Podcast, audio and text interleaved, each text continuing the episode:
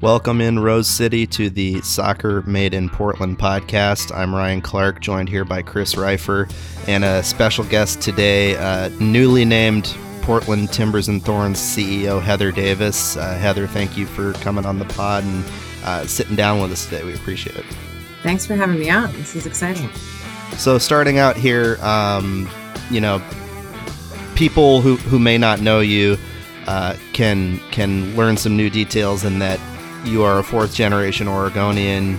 You have moved back to, to live in the McMinnville area. Now you're a you're a big wine person. Um, you know you, you've you've reconnected with your Oregon roots as somebody who who was born in Portland, raised in Aloha, uh, Hillsboro High School, and U of O alum. Um, yeah. Just starting out there, how does it feel for you to to be back in your home state and and be here for the long term?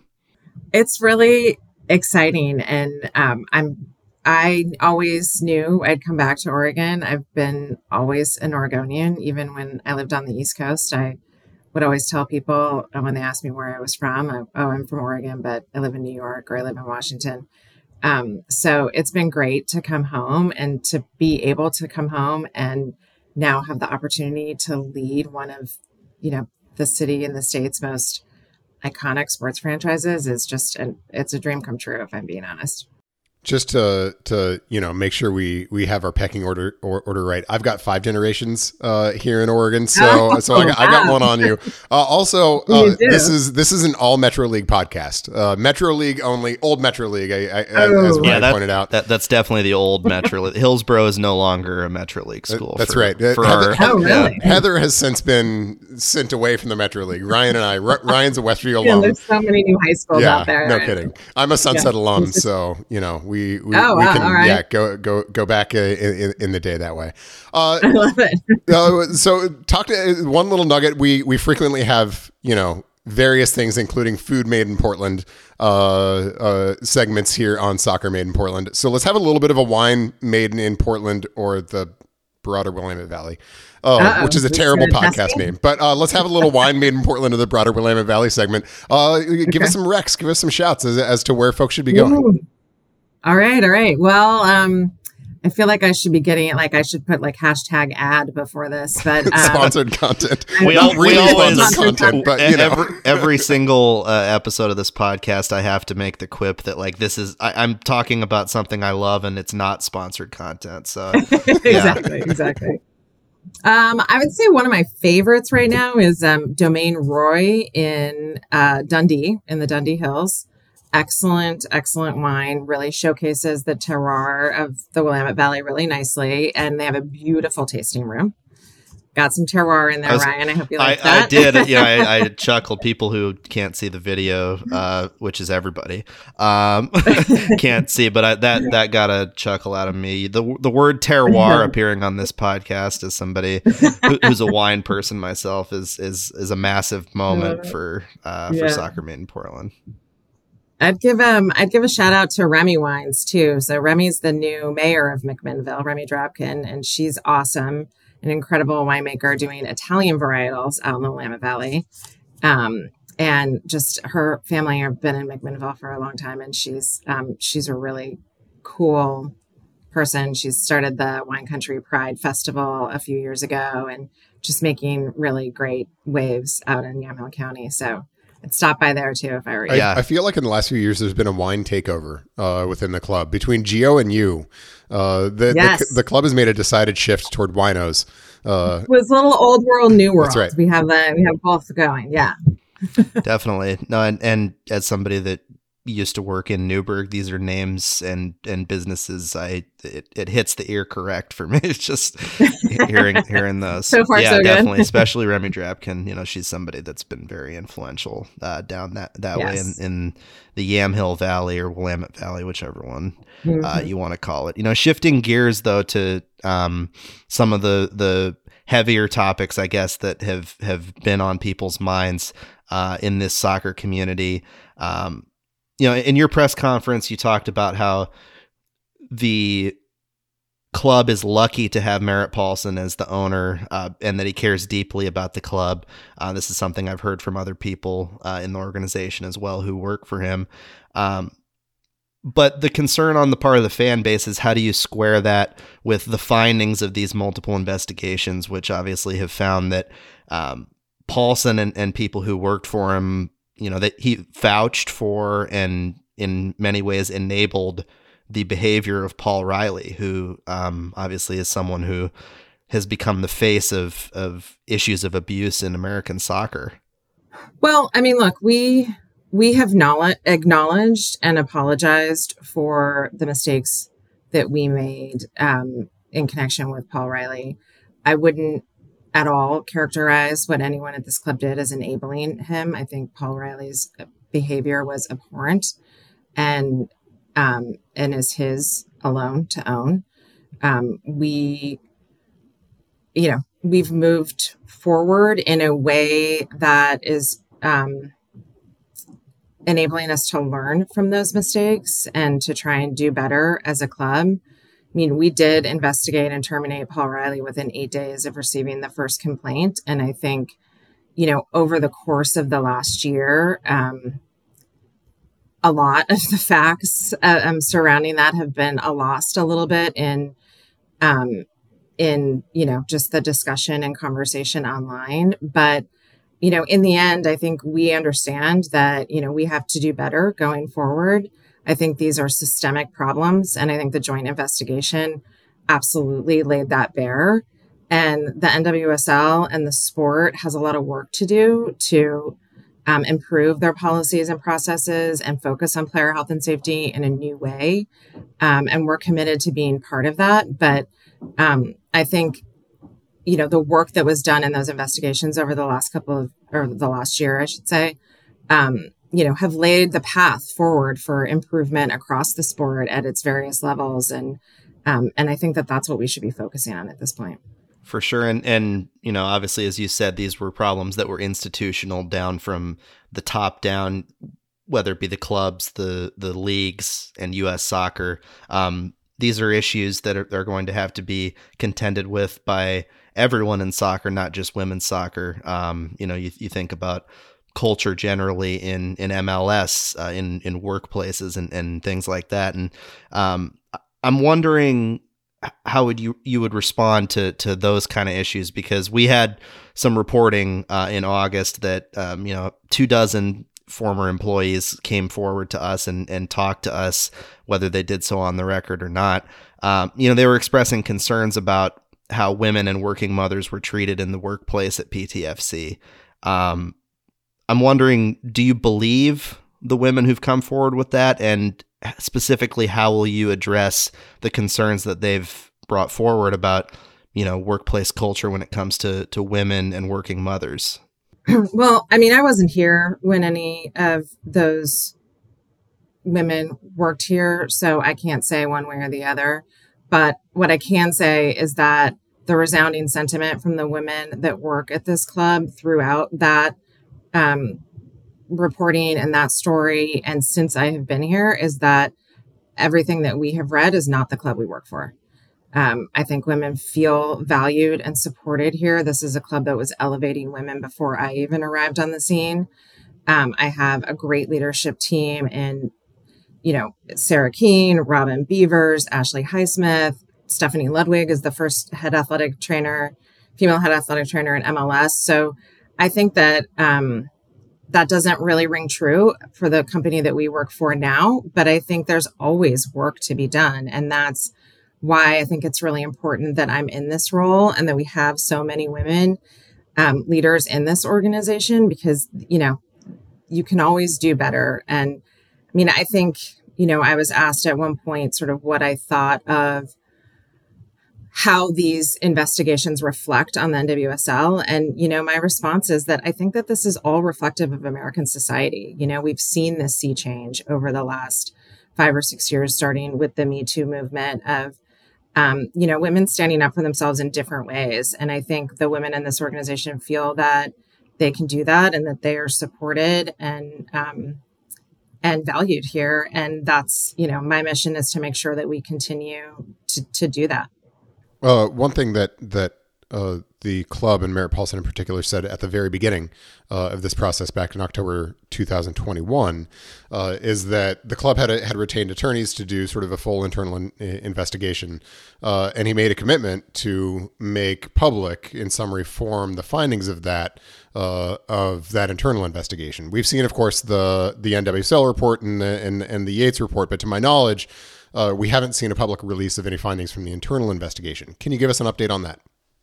Yeah, sure. So we um, we completed that investigation in 2022, and um, you know, after extensive conversations um, with the league while the joint investigation was ongoing, we really felt like we wanted to be respectful of that process. That investigation was a really unique um, situation where the players union and the league were cooperating and they really felt strongly that that was going to be the path forward and that any um, you know efforts by clubs or otherwise to release their own investigations would sort of take away from from that process and detract from it. And so we have declined you know we've we decided not to release it out of respect for that. I think um, you know I personally want to move forward. I don't think that I think that the joint investigation that Covington and Weil put out was um, incredibly thorough. We did not dispute its findings, and we think that it is, um, you know, it shows the systemic nature of the issue, and it also lays a path and a roadmap forward for the league. And we felt like in the end, it was at, it was so complete that we just didn't really have a lot we could add to that at this point, and didn't feel like that that was. Um, important for the discourse going forward. Just to follow up on that, um, the when it came to the Covington report, um, there was some level of disputing the allegation that existed in the report that the Thorns organization was making the investigation more difficult, that they were not cooperating. Um, I'm wondering if you're able to address that issue. Yeah, I mean, I think that that was more of a um, criticism in the Yates report than the, in the Covington report. Um, but that's you know we, I mean, to say that I don't dis- that we don't dispute either of these reports is really um, not to say that we think everything is true or we know everything is true. I mean, obviously these were incredibly extensive investigations where people that you know we couldn't talk to during our own investigation were interviewed. So you know, we're not, um, I'm not saying that, you know, that's not what I'm saying, but I guess, um, for us, we we did cooperate with these investigations. We produced over 300 documents. We sat for hours of interviews. Um, you know, there were conversations with our attorneys early on, um, as you would expect in any investigation, over the scope of attorney-client privilege and other sort of legalese. But um, I think you know, from our perspective, we we cooperated, and I think, to be honest, the fact that you know both reports um, talked about the Paul Riley situation and our investigation and termination of him in 2015 so extensively is really evidence of that cooperation. They had a lot of material from us to work with. The fact that we had a complete investigative record, you know, seven years later, um, is you know no small thing. And so I think you know the amount of time that they were able and detail they were able to go into is really evidence of that cooperation to me. And obviously, this situation for you is unique in that you are presiding over these two separate teams, but not both of them in the long term, right? The the plan is currently for Merritt Paulson to sell the Portland Thorns. Um, will it be part of your work to to try and I guess create a smoother runway for the next CEO when the new ownership takes over, and, and what I guess will that look like? Yeah, absolutely. I mean, I think we are really committed to finding the right owners for the Thorns. We, you know, to us, Providence Park is and always will be the home of the Portland Thorns. And we're going to do everything we can to make sure that they're set up for success here. And they will continue to be really close partners of ours. So, you know, making that transition smooth and easy for the new ownership is in everyone's best interests. But you know, I think a hallmark of these clubs has been the way that they have come together and worked together to to make a positive impact on the Portland community and that's something that we're really focused on making sure we can we can continue and carry forward because I think that that's what has always made this one club so special. Is there anything that you can tell supporters to try to set expectations or, or, or at least give them an idea about how this process of, of dividing the club is, is going to take place and on what timeline? I don't really have any details on timeline or or process at this point. We're really early in the process. I think from a fan perspective, it's going to be pretty seamless. I don't think you're going to see, you know, you're you're going to come to Providence Park and you're going to enjoy games just like you always have. Um, I think the ownership is, you know, largely going to be immaterial to fans um, coming to watch these teams.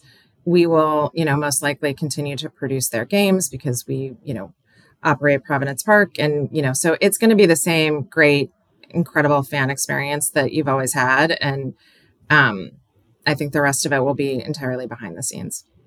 You know, one thing that, that, uh, has very much happened over the course of the last few years is there are a lot of people who were very much vested uh, in in the Timbers and Thorns community. Um, between being not just season ticket holders but big supporters involved in in uh, things off the field and the like, who no longer feel that they can do that. And candidly, I'm one of them.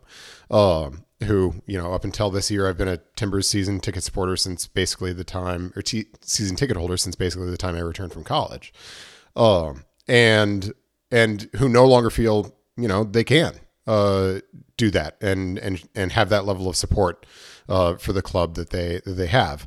What is your plan? For reaching back out to those people uh, and regaining their trust and regaining that connection and and you know convincing them uh, that the things that have gone on over the course of the last few years are in fact being remedied and that this is a club that they can be proud of again.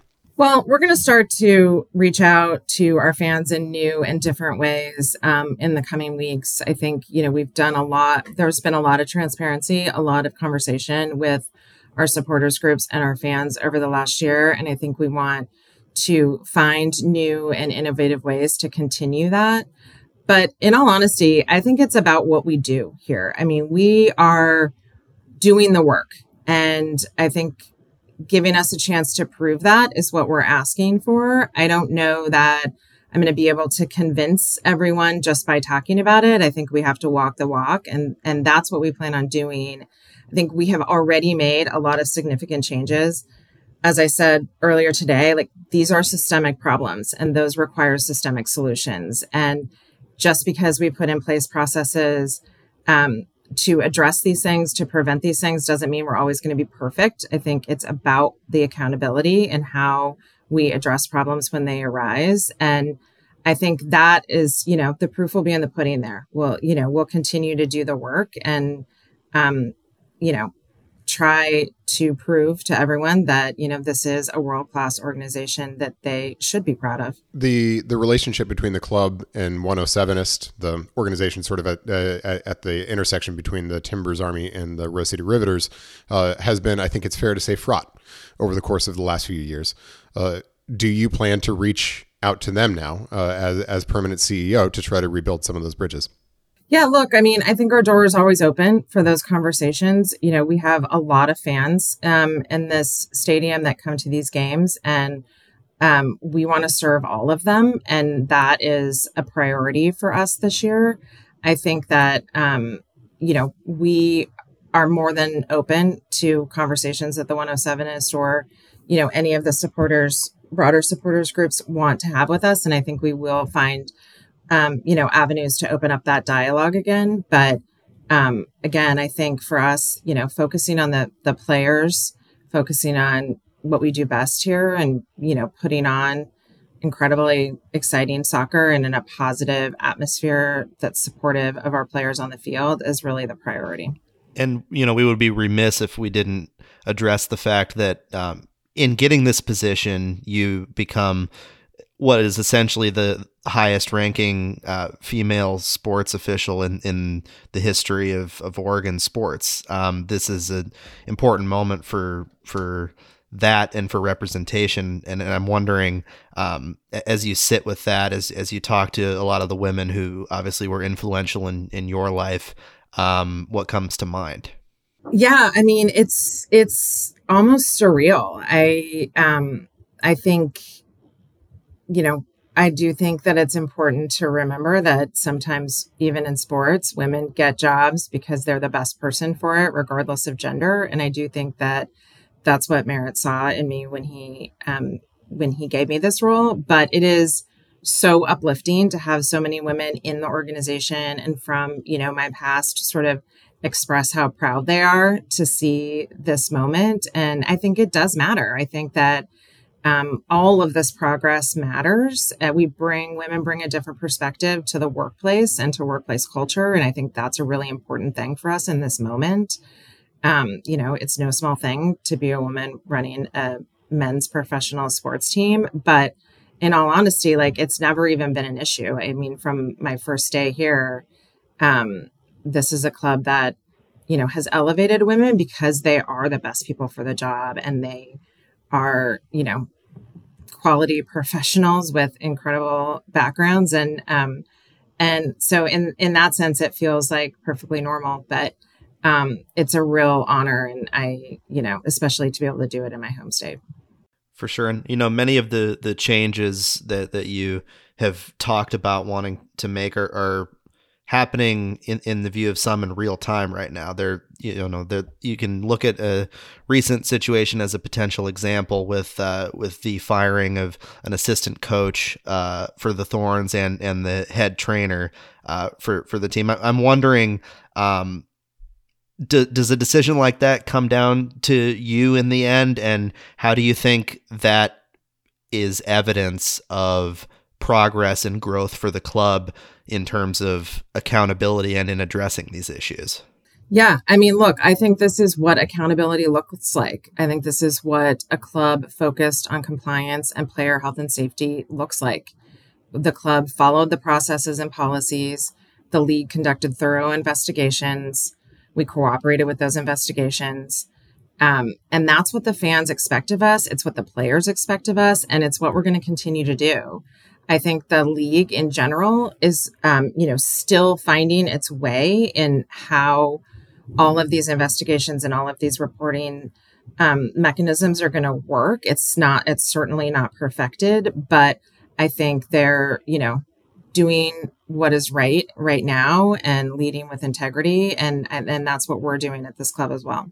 Perfect. Well, thank you um, very much, Heather, for for taking the time with us. Uh, look forward to having you back on in the future, talking maybe some new wineries or other other uh, food spots you discover in the McMinnville Newberg area. I know that that uh, yeah. that area in Yamhill County is bounteous when it comes to uh, great places to eat and drink wine. So it sure is. Well, after this week, I'm going to have to go explore a new winery or two this week. I see Okta in McMinnville just got nominated for a James Beard Award, so that's really interesting. yes, exciting. it did. And another one that was nominated was uh, was Kann in Portland, owned by uh, yes, Gregory Gourdet, which I haven't been to oh, yet. Uh, Chris, I'm, really, I'm, a huge Top Chef oh, fan, so I really okay. so me, me too. And and uh, my my girlfriend and I actually got a chance to go to uh, Kann a, a couple of weeks ago, and then Chris and I last podcast we were we were swapping stories on that that. So it's that's right. Is it great? It, oh, it's phenomenal. It's, it, yeah, it, it's uh, it's definitely worth the effort li- lives up to the hype for sure. So, uh, well, maybe now I can get a reservation. Yeah, yeah, you just gotta be. Bit, it's gonna take some effort. We'll see. Well, yeah, maybe and maybe as CEO of the of the Timbers and Thorns, there might be some more some more strings that you can pull to try to get in. But uh, for us normies, uh, it, it, definitely takes some doing. Yeah, if you're in the trenches, yeah, fighting with us on on the app on the app to like on Resy to try and get one, it's it's a battle for sure. But That's I wish right. you luck. Yeah, I, and and Heather, I, I, really appreciate the time that you, that you took to come on the podcast today, and uh, I think you have a very hard job, um, but I very genuinely wish you the, the the best of luck and success in it. Great. Well, thank you guys. Thanks for having me on.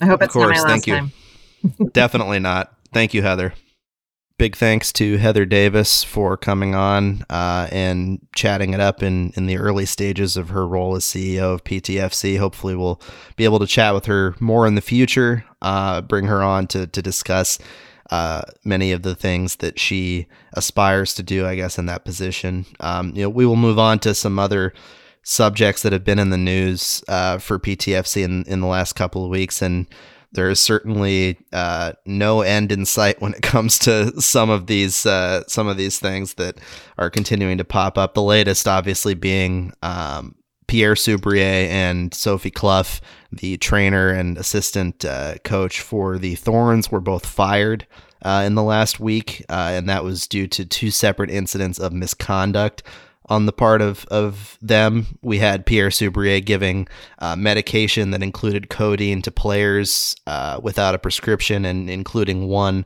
player without her informed consent. Uh, he, there was a recommendation for him to be suspended a year without pay. PTFC went further and fired him.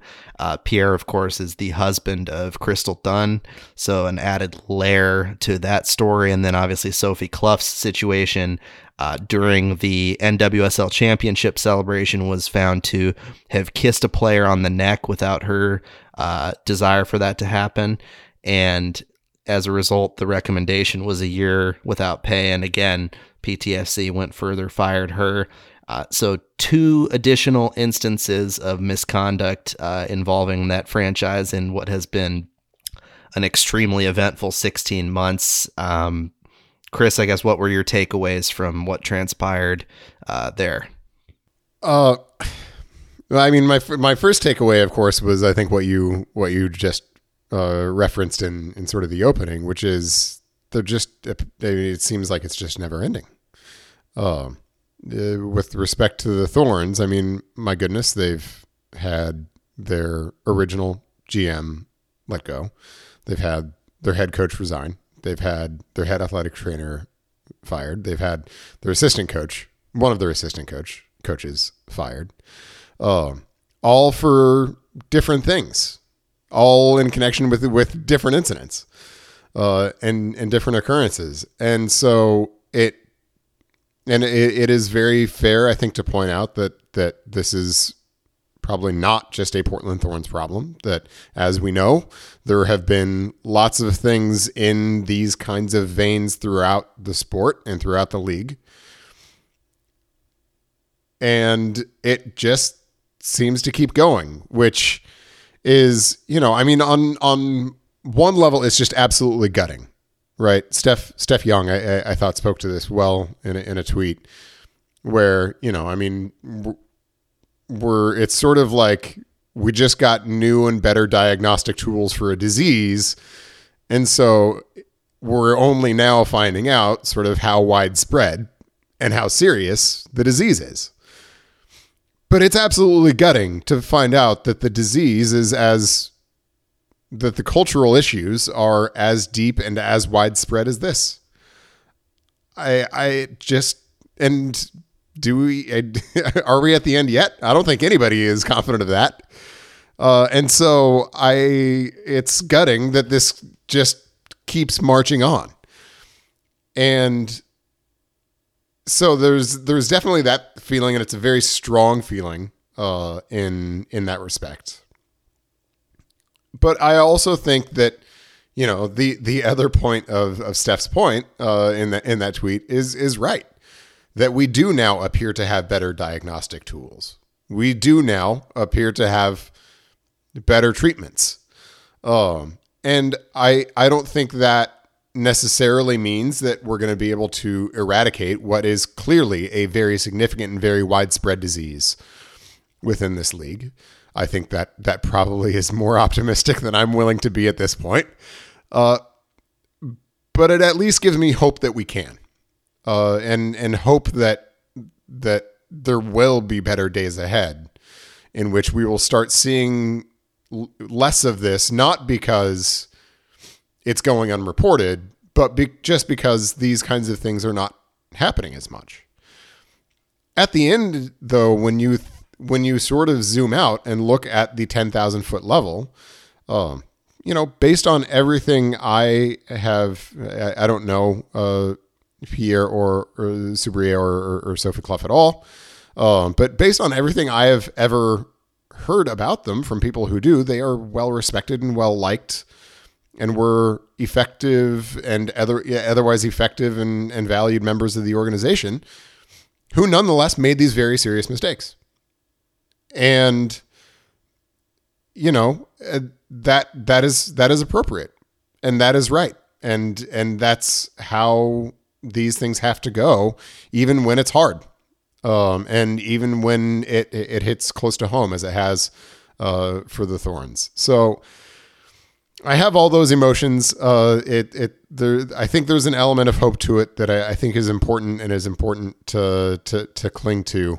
Um, but it's also just a lot of sadness because the culture, clearly, um, the culture issue uh, was was and and we need to be under the assumption currently is so significant that it is making things I mean, in this instance, very literally unsafe for a player and for players. Right. And, and, yeah, as you said, these cultural issues are pervasive. They are widespread. They are institutional uh, from the top on down, U.S. soccer and WSL, uh, and within these individual clubs. Um, I, I think about the idea of hope with this as well. And, and I think that's an important thing to focus on and what has largely been a 16 month period of relentless despair for people that have followed the Timbers and Thorns when it comes to a club, in their view, not reflecting their values.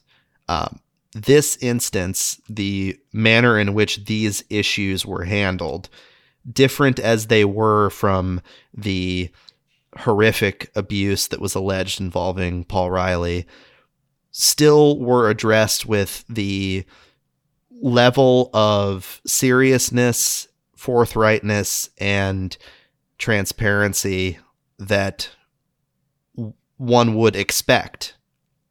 And that has not always been the case for this franchise in the past. And, and I think that that is reason for cautious optimism if you are a fan of, of this club, and that the club not only reported these issues right when they happened, but they cooperated fully with the investigations and ultimately went further than the league was recommending they go in terminating these two individuals for things that, you know, as you said, Chris, are extremely serious. And in the case of Pierre Soubrier, potentially criminal, given the nature of uh, the d- report that the NWSL put out, which said that it was potentially a violation of, of federal and state law to administer a prescription drug without a prescription in, in the way that he did. And then obviously the issues with informed consent. And then the issue of player safety when it comes to the Sophie Clough situation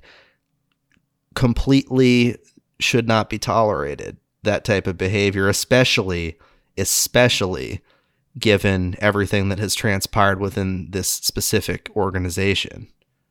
So it, I, I think that there is definitely, in general, reason for hope because of the way that the team reacted.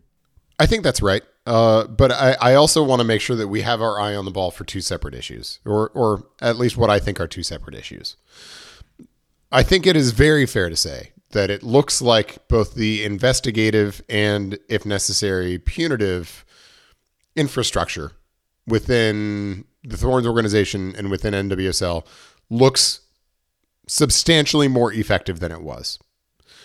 Uh, it is very clear that things like this are the kinds of things that were swept under the rug, and they weren't in this instance. And so, I think it, I, I and I think that's important that those investigative and punitive uh, uh, structures are are now substantially more robust than they were.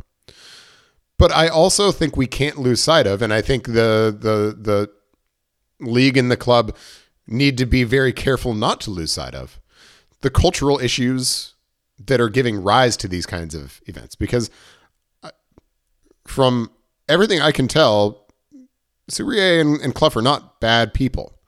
And yet there was a culture there in which they did these things that were very bad and and that led to their termination. And so that's a little bit that's not going to be solved just by having good investigative and punitive infrastructure. That is a cultural issue that needs to be addressed. Simply put, you can't have good people thinking those things are okay. Uh, and that I think is the bigger challenge now going forward of making sure that that culture in Portland, everywhere in the league, frankly, everywhere in the sport, is what we are proactively trying to change. Because um, this, I mean, it it, it can't continue. Uh, and uh, and and it's not going to be firings that are going to solve it. Uh, it, is it is a, a deeper cultural issue that it, that I think uh, teams need to get at. Shifting gears to the Timbers here uh, with with some more, um, I guess, on field focused uh, discussion. Uh, the groups are set for the Leagues Cup. We don't know the exact dates yet, but we know now that um, you know based on what I have heard from from a source with knowledge, they'll be played in Portland, the the two group stage games, and they'll be against the San Jose Earthquakes. So the return of once again of, of Jeremy Ebobisse for for some big tournament action, and then uh, Tigres UANL from uh, from Mexico uh, will be up here as well. Um, the Timbers have played Tigres once before, and that was back in the uh, USL days beat them 3-0. No idea what the uh, the That's makeup of either of those squads looks like. not not really something that you should literally take anything away from, but a, a neat little tidbit for your uh, Friday morning here. Uh, so, t- you know, so yeah, it is it is a neat little tidbit. I would say I'm aggressively disinterested uh, in the the Timbers San Jose Earthquakes League Cup game. It's like, oh, okay, another game against the Quakes. Cool. that happens a lot, whether it's an MLS play or U.S. Open Cup play. I mean, truly, it would be remarkable if it happened in the playoffs, given that the Quakes are extremely infrequent participants in the MLS Cup playoffs.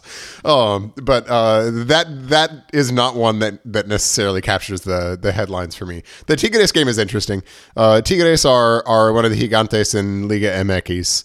Um, they are uh, among the biggest spenders uh, in uh, and, and and among the best funded club, clubs in Mexico, uh, and they have some legit talent. Uh, probably the the best domestic club player in North America over the course of the last decade has been uh, has been Gignac uh, at, at, at Tigres, who has scored just like a quadrillion bajillion goals uh, in Liga MX, uh, and I may have undershot it slightly. Uh, so that will be fun. Uh, one thing that I think is important to note, and that I hope, hope, hope um, our our recent guest uh, and the rest of the Timber, Timbers organization is thinking uh, about and is making plans for is when it is still a reality that there is a minority, and I stress minority um, because it's not the majority, and the vast majority of of of Liga MX fans and, and, and, Mexican national team fans want to see this eradicated, but there is a minority of fans uh, when when clubs from Liga MX come up uh, who still think it is appropriate to do a homophobic chant when the goalkeeper kicks a goal kick. Um, that's not something that I think the the Timbers want in Providence Park. Uh, I think it is an affront to our community uh, when that happens in Providence Park. It did happen um, again with a small majority, um, excuse me, a small minority um, of an otherwise very passionate and I thought awesome Club America uh, support uh, when they were here for CONCACAF, Nash, uh, CONCACAF uh, Champions League in was that was that 2022 or 2021? Who cares? Uh, it's all been like one long yeah, year for the last right. three years. So, that's right. Yeah. Um, it did happen then. Uh, the you could hear it audibly in Providence Park, and it was ugly. Uh, and so I hope the club has their eye on the ball to make sure that they have the right people with the right training and with the right resources to make sure that that doesn't happen again. Because it's it's it truly is an affront to our community, uh, and it it is a, a direct insult um, to the LGBTQ folks that we have, whom we have within our community, and, and who are important parts of our community. Right, and who are literally the lifeblood of the Timbers Army and Rose City Riveters. Like we, no tolerance for that stuff. Yeah, uh, we, we, I, I agree with that sentiment completely, and, and would hope that that would be snuffed out before it even becomes a possibility. And to be clear, I hope all of the all of the Tigres fans who who do not think that's appropriate, I hope they all come uh, because I think that makes for for an amazing atmosphere. I think there were parts of the atmosphere against uh, against America uh, that were awesome, that were amazing, and it was one of the most fun games that I've been to at Providence Park uh, for for some of those reasons uh, in in the last bit. It's just too bad uh, that there is that majority or that that that's that that small minority that's gonna that, that's gonna you know rain on everybody's parade with bigotry. Exactly. You know, an aside, you, you're having a little trouble with m- majority and minority today. I get it. They're Like, very honestly, they're similar words. It's okay. You know, we're just we're not words generally are just like kind of hard. So, like, I don't know, man. t- two guys talking on a podcast agreeing on the fact that words are hard. That you see that this is why you come to Soccer Made in Portland is is for guys that have difficulty with words. Cutting insights Um, like that. Words are hard. cutting insights. But no, I you know more to your point. Um, I, I think that the fact that those fans travel in as big a numbers as they do, and and that it becomes this like experience, uh, is what this leagues cup stuff is all about. It's it's really a crossover of of multiple cultures in a lot of ways, but also you know an opportunity for two leagues to to go head to head and and go at each other in a way that has legitimate meaning for for both leagues to to be participating in this and it's huge there's a ton of games that are going to be on the schedule so if you are indeed a north american soccer sicko uh, you'd be hard pressed to find a better opportunity to engage in in sickery, if that is a word. I don't think that's a word, but uh, we've talked once about again- how they're hard, so it could be. Words are hard, whatever. Uh, sickery uh, will exist within the confines of that tournament, so it should Sickoism? be interesting. Sickoism, I don't know. Sickocracy. I'd say we're living in a sickocracy right now. That's exactly um, right. So, you know, a, another Timbers storyline that I found interesting in the past couple weeks, you know, things have kind of just been chugging along for for preseason training. There's not been any major notable injuries. Um, guys are working their way back at different paces. They got in at different times, visa issues and everything else. Um, it, it's just been a very normal preseason so far save for the fact that you know the the club was down in Phoenix for a bit, and then will now be heading down to Coachella for Little Timbers Cella uh, in a couple of weeks, um, and, I'll be down likely there. Instagram insufferability. yes, there will be some If it serious goes like, like other Coachellas, there will be a lot of Instagram insufferability. I'm envisioning like Cristhian Paredes like s- sitting by a pool and some chonies, just like you know he's got sunglasses on and he's just vibing. You know, stuff content like that. Larrys Mabiala, that's a that's a dude that That's- that's loves right. loves a cool Instagram pic. So he's gonna bring it out with the outfits. Except I Larry like. isn't like insufferable. He's actually just like I'm No, just like he's that guy's just a lot cooler than I am. He is cool as hell. That that is indisputable about Mr. Larrys Mabiala. But no, beyond the the IG content, it, it'll be a, a good opportunity for the Timbers to get some actual game action in. Uh, th- three games on the docket down there, so so that's something to look forward to. But in the present. Um, you know, I had a chance to talk with Sebastian Blanco uh, out at training earlier this week, and he talked about how hard last year was for him. Now, last year ended with him going absolutely ballistic, enjoying Argentina winning its first World Cup since the 80s, and him and his family running around in Buenos Aires with literally millions of people flooding the streets. I mean, that what a cool experience that was. But you rewind a bit, and you know, there's more details on this in, in the story that I wrote, which you can find at OregonLive.com. Uh, and essentially, Sabo was struggling a lot last year.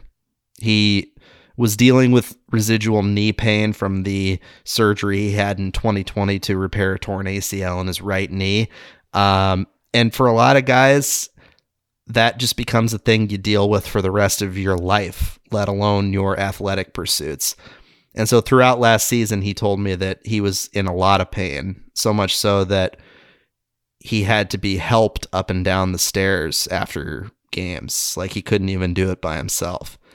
Um, and that says a lot about, I think, Seba's dedication that he is still willing to put his body through this to to continue to to play. But I think it gives a greater insight as well into the limitations that he faced last year that some people, you know, including people on this podcast, uh, myself included, leveled toward him and, and that sounds like an accusation. It, it, it's a it's a joint accusation both to myself and and to you. But but I think I'm innocent. these I'm innocent. You are, yeah. You definitely have never criticized anybody in the history of this uh, this program. Uh, but no, it, it in general, I I am glad to have heard that from Seba because teams can be so weird about injuries and not communicative at all, and you know keep a curtain up on some of those issues. And for him to to come out and, and talk about it, I think is important for context. Uh, and it also adds, I think, a richness to his dedication to the sport. Yeah, I think I, I, think that's true, and and I look I, as usual. I think there are a couple of elements to this. One is you feel bad for for Seba uh, because I think it you don't have to watch Seba much to uh, to just see how much he puts into the game, and to see how he puts his his heart on the field every single time he steps on it. Uh, and and so it it's just kind of it, it's it it's just sad to hear that that it that it's become so challenging for him, uh, and that the knee issues made soccer a lot more challenging uh, than than it has been. And so uh, I, I think, and of course, it's it's always important to keep in mind, sort of when when uh, assessing somebody's uh, so, somebody's performance like that. That said, you know, I think this is kind of what we expected. I think this is that, you know, when there was the extended back and forth about whether the Timbers were going to resign him before the 2022 season, this is why. So I, I don't think this is a huge surprise that that he has had continuing effects for for his knee. And I think frankly it's something that they kind of just have to account for uh, as they go forward. Unfortunately, he's just at the point of his career where it's it's unlikely that we're going to see sort of 2021 Seba back in full health and form. And so uh, I think that's just sort of part of the reality of of of kind of Blanco's role in the team going forward. Uh, sad as it is, but you know, also as not uncommon as it is. And they're going to have to make decisions based on that. I think it is it is a pretty obvious one that Blanco should be primarily coming off the bench next year. That doesn't mean he never starts, of course, or that he can't start. Uh, I think he will make starts. But I, you know, sitting here before the season, I would say if Blanco is starting more than 10 or 12 games in 2023, that's probably a bad sign for the Timbers. Uh, because if the rest of the team is healthy enough, he's probably just at a point where he's better used both for himself and for the team off the bench. Yeah, I, I, think I could definitely see him being like that extra punch they need in the last 20, 25 minutes of a match. Somebody that, I mean, an excellent super sub type of guy. And and, and, and I think they, he'd still be dangerous in that role. This guy, he's got be extremely dangerous. Yeah, he's he got does. goals and assists in him. No question about it. Despite the pain last year, it was like seven goals, eight assists, and he started 20 games. I, I do That's not right. think he will get close to that number this year. One of the tough things is going to be balancing his competitive desire with the competitive needs of the team, right? Because this is a guy who ever since he has been here has been and really for his entire career has been unbelievably fiery and passionate and you know takes a lot of pride in in how he plays. And so um, whether he has the kind of relationship with with Gio and the staff where he's comfortable with that type of role or he he might want to you know start every few games who knows? I mean it we'll see how it pans out in terms of where they they slot him in but i i see him much more so as a bench player just just at this stage in his career. And the, and the question becomes uh, what is his tolerance of that? And and I, I hope his tolerance for that is high because I think it's actually better for him if that's the case. I mean, the, the, the reality is he wasn't the same guy in October last year that he was in July, and that that's just all an uh, inescapable reality of where he was in his health and his ability to carry the kinds of minutes that he did through through the summer, which he started a lot. And I, I think they paid the price for that uh, toward the end of the season. So I, I hope uh, that he is willing to take on that kind of a role because I think that's the way that he can be effective in February, you know, June, August, and October. Right. And, you know, we, we don't know the exact details of his behind the scenes recovery process and how he feels after a certain number of minutes versus not. But you have to think that a role like that would make it so that he doesn't suffer as much off the field and and you know life is easier for him. I mean, he he talked and it was heartbreaking about the fact that like he couldn't play with his daughters sometimes after games because he literally couldn't even like move because of knee pain the issue going up and down stairs like that's real and that's debilitating and and the mental side of it is hard too for a guy that as we said is so unbelievably competitive. Um, it, it's a lot to process for sure. Moving on uh, to the uh, I guess roster shuffling discussion, which is brief because we don't have anything new. there has been very little shuffling since we spoke last. There so. has been exactly zero shuffles occurring uh, since we last talked. Um, but you know the the target remains a young DP at the striker position, from what I have heard from Ned Grabavoy. Uh, the question is when something like that might transpire, if it transpires at all. Um, I'd be surprised if something like that happened before the season. We still have uh, just under a month to go until the opener, February 25th. But I don't know. It it it seems like something that would be a, potentially a mid-season type of acquisition to to stock up for the future because right now they they have Niezgoda who wasn't terribly effective last year but had spurts of efficiency. Uh, and they have Fogaça at that position who um, showed some glimmers of hope as as a young guy who hasn't necessarily proven himself yet. And and they're waiting on Felipe Mora who uh, most people I talk to expect would be back probably in the middle of the season, probably in the middle of the summer. So we'll see, I guess, how it goes. But it's it's a lot of we'll see right now, not a lot of defined targets or names that that I'm hearing or that I've really seen rumored. It's important to note that the MLS transfer window, the primary transfer window, stays open usually until around the first week of May or the last week of April. So, in that respect, there is some time. Now, there is another consideration where if the Timbers need to buy out one of their current contracts in order to make room for this this young DP, or in order to make room for this young DP and which I think they should be thinking about, hopefully some mid-season flexibility. Uh, they would have to make that buyout, use their amnesty clause, so to speak, uh, before the beginning of the season. So that deadline is coming up quicker if they're going to buy out Jaroslav Niezgoda, which I still think is the path of least resistance to getting that flexibility, creating the space for these new signing and realistically signings that I think they're going to have to make over the course of the next six or seven months. Um, they're going to have to make that call in the next month or so. Uh, and I don't think they can really make that call, frankly, uh, if it's going to be Niezgoda, unless they have that young DP striker pretty well locked in.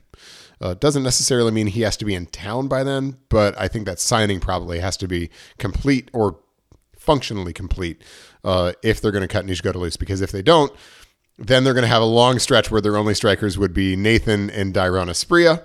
Uh, and uh, you know, I think the current striker situation is is, is far from optimal. Uh, I think that would be farther from optimal than that. Further from optimal. You know further? the difference between further and farther? Barely. Barely. Uh, further refers to metaphorical dif- distance. Farther refers to physical distance. Well, there you go. You know what? I think I knew that. I, I, you know, I'm the kind of person that doesn't memorize the reasons for things. I just, I write it, and if it looks right, I'm like, I'm You're good. Like, That's good. This is a peek into the process here, yeah. but yes, no, I, I think I knew that. Okay, words are well, hard. Words are hard, but I'm trying to make them just a little less hard for you. Thank you, pal. Appreciate it. uh, well, that I guess we'll we'll wrap it up for us today. You got any any new restaurants you've been to lately? Any any any food? I got nothing. I had like a cold last week, so I was basically stranded in my house, uh, which is how oh, we behave geez. now when we get sick. Yeah, I, I don't really have anything either. I'm, I'm I recently moved, so I'm I've just been in the process of transitioning my possessions and my life to a new place. So it's just a matter of uh, getting comfy and and finding a new nook in my new place to uh, to do this podcast. So there you go. There you go. All right. Well, you go in search of your nook.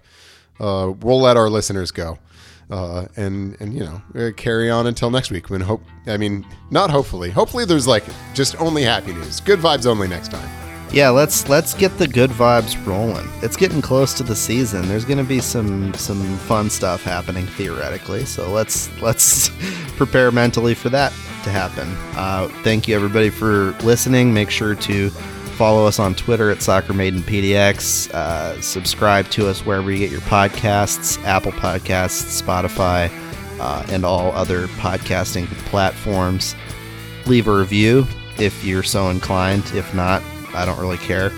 And uh, make sure make sure to tune in next week as we continue to march towards the beginning of the MLS season and a little further down the road, the NWSL season. Thanks for joining us.